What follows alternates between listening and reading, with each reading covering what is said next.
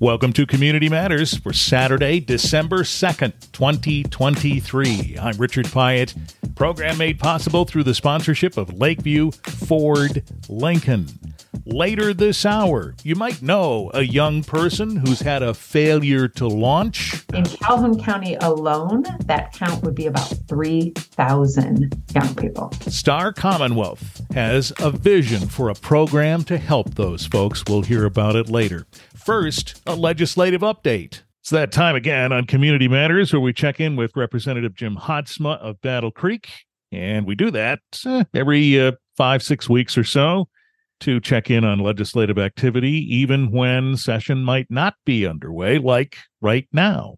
Good morning, Jim. Good morning. How are you, Richard? Doing well. Speaking of session not being underway now, this is probably an opportunity to talk about uh, session having ended in November and uh, the ramifications it might have on uh, bills that were set to take effect and the whole presidential primary thing, which uh, apparently will move to February 27 from March in Michigan. So a lot of things sort of tied up in all of this but i don't know if we all quite understand the immediate effect part of this and and thus this uh, ending of session early. Maybe you can explain it in a shorter way than i am asking it. Sure. First i will tell you that the house doesn't meet between november 15 and 30 anyway. It's not on the calendar it hasn't been on the calendar for the five years I've been there and for many years before that. So last November and the Novembers before, in which I've served under Republican leadership, we also haven't met during this period.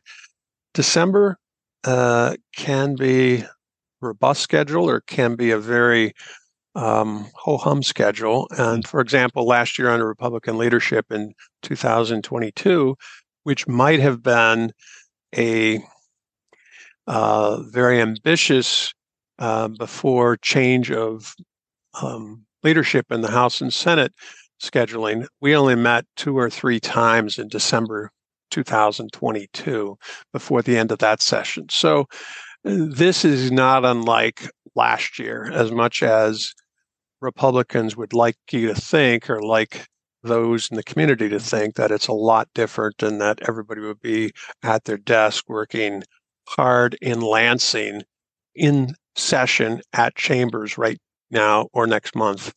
Uh, it's not like that in November, the second half of November. It's not like that in December in many years. I also will say that this House session, we've had more voting session days than any of the legislative sessions I believe, in the past 20 years. So we've had a lot front ended in this session. Uh, we also have passed about 200 public acts, bipartisan public acts, through the second week of November. And through that time, the governor has signed into law more public acts than are the historical norm for the period through the second week of November of this year and past years. So it has been a very ambitious schedule.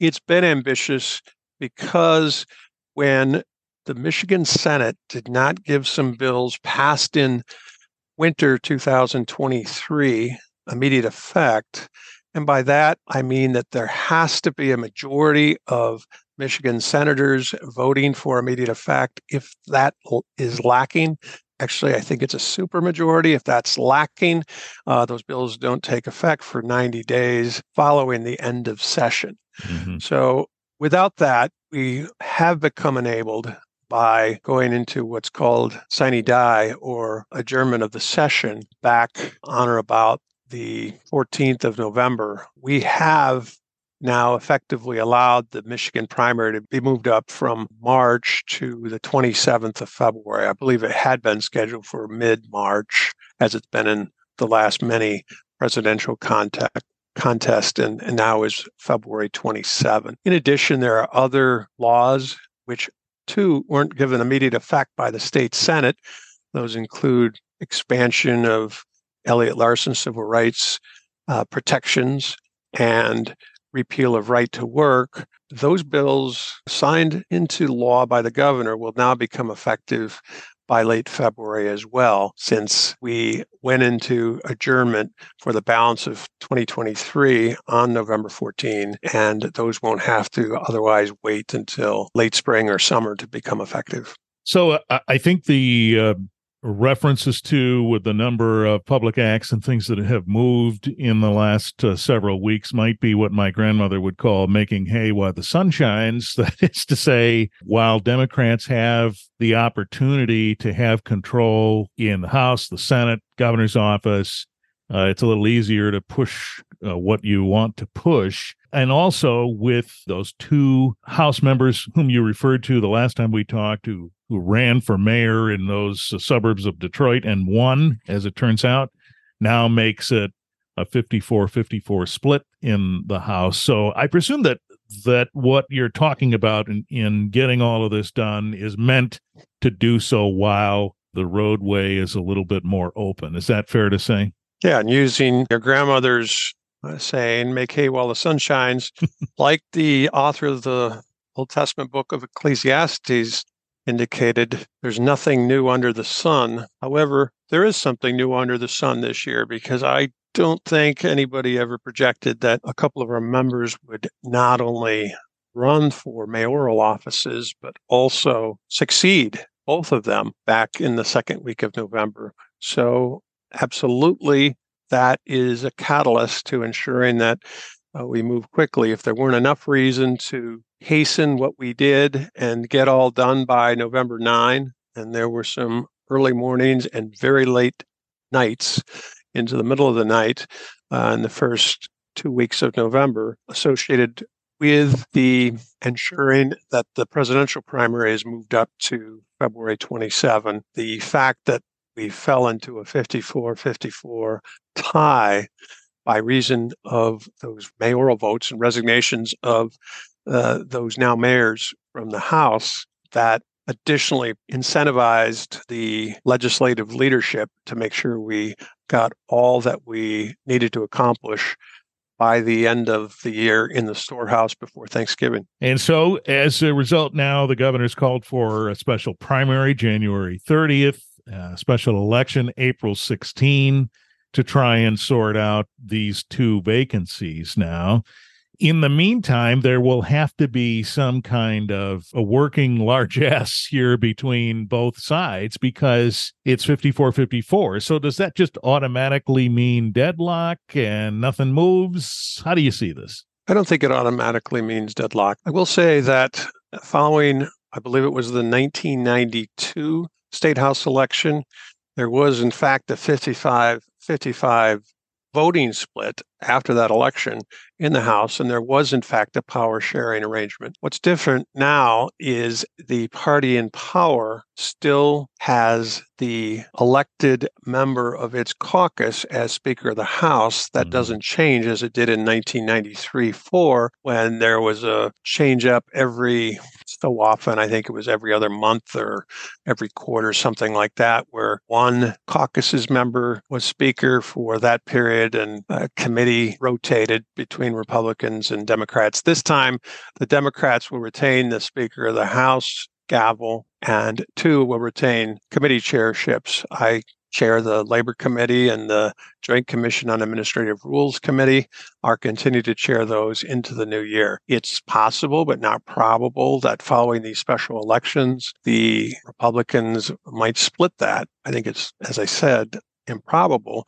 given the demographics of those districts in Warren and Westland, but it seems highly likely we will go back to a 56 54 majority, a Democrat to Republican in April after the general elections in those two House districts.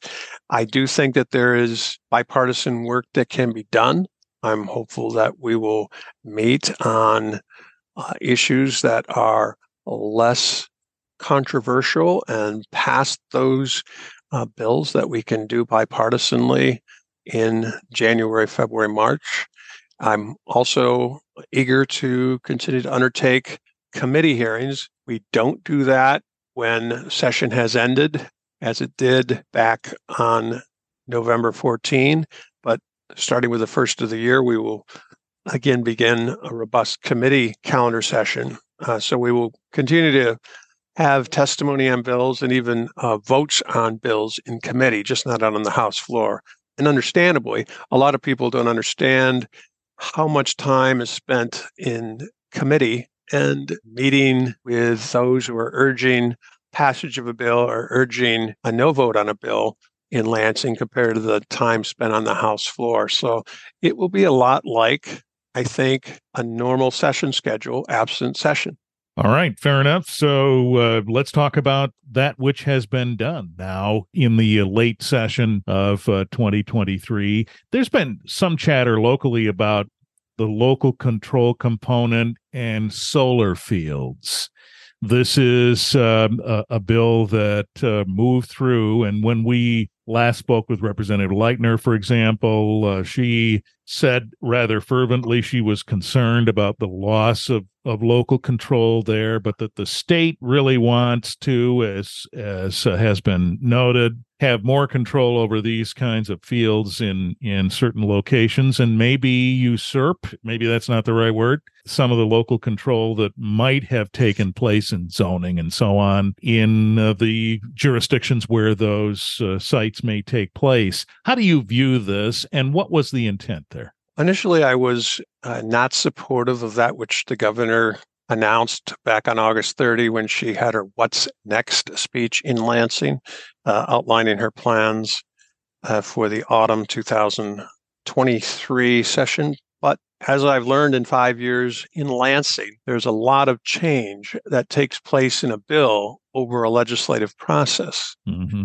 And that to which I was initially opposed became acceptable and even embraced by me by time we get to the uh, early part of November because of modifications in the original bill that, for example, give local municipalities like townships exclusive jurisdiction control over solar siting as opposed to the state having that control for a period of four months and then another four months. There were also uh, reassurances about things like labor standards and county uh, drain plans that um, made it acceptable. And as I indicated, even something I supported. Uh, what that Clean Energy and Jobs Act will mean. And as we're speaking today, the governor is having a bill signing in relation to that at Eastern Market in Detroit. What that will mean is that we'll have a cleaner environment. There will be good paying jobs created. Ultimately, we'll have, I believe, lower energy bills, energy efficiency upgrades will become more accessible to lower income households. I think ultimately there will be uh, more independence for Michigan uh, farm owners who otherwise might not be able to use their real property as profitably uh, to themselves as might be the case uh, as uh, the status quo allowed before the passage of this bill. So I think that there are a lot of upshifts causing me to ultimately vote yes on this. I will say it was a bill that kept us there late. I believe in the first week of November. It gets blurry a couple of weeks out because we were there so late at night several times, but it passed. It didn't pass overwhelmingly. I think it might have passed with 58 votes or some number like that, but it did get bipartisan support. And I'm confident from a big picture perspective, it's wise public policy for Michigan going forward. So it, it has more to do with just than, than just solar fields. It has to do with a more encompassing viewpoint on on energy usage. Fair enough. That's fair enough. I will say again, we can't continue to act as if we're in the, the year 1967 or some past time, I believe that global warming is a real phenomenon. And we in Michigan want to be a leader among the states in ensuring energy independence and ensuring that we do this now while there's still time rather than when, in fact, absent some providential planning, we have an emergency in in relation to uh, warming and and uh, flooding and drought. So, if there's anyone out there who has concerns about that particular bill and the local control component, they shouldn't. Is that true? I don't think that they should have significant concerns. Again, this is something that will be proven or disproven when we get this procedural process up and running. I'm certainly supportive of doing something differently as we did something differently. For example, when I was on the Calhoun County Board and we abolished the old road commission and uh, turned to having a road department within the county because what wasn't working wasn't going to work thereafter under the same old model.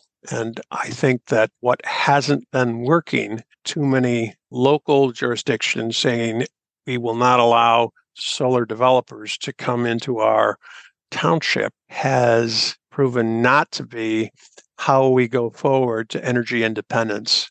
So I believe that we need to do something differently. That's something new for Michigan and try to ensure we become more energy independent and more energy affordable. All right. There was also action in the fall in the legislature that brought $3 million to the Marshall Public Schools. Talk about that, if you would.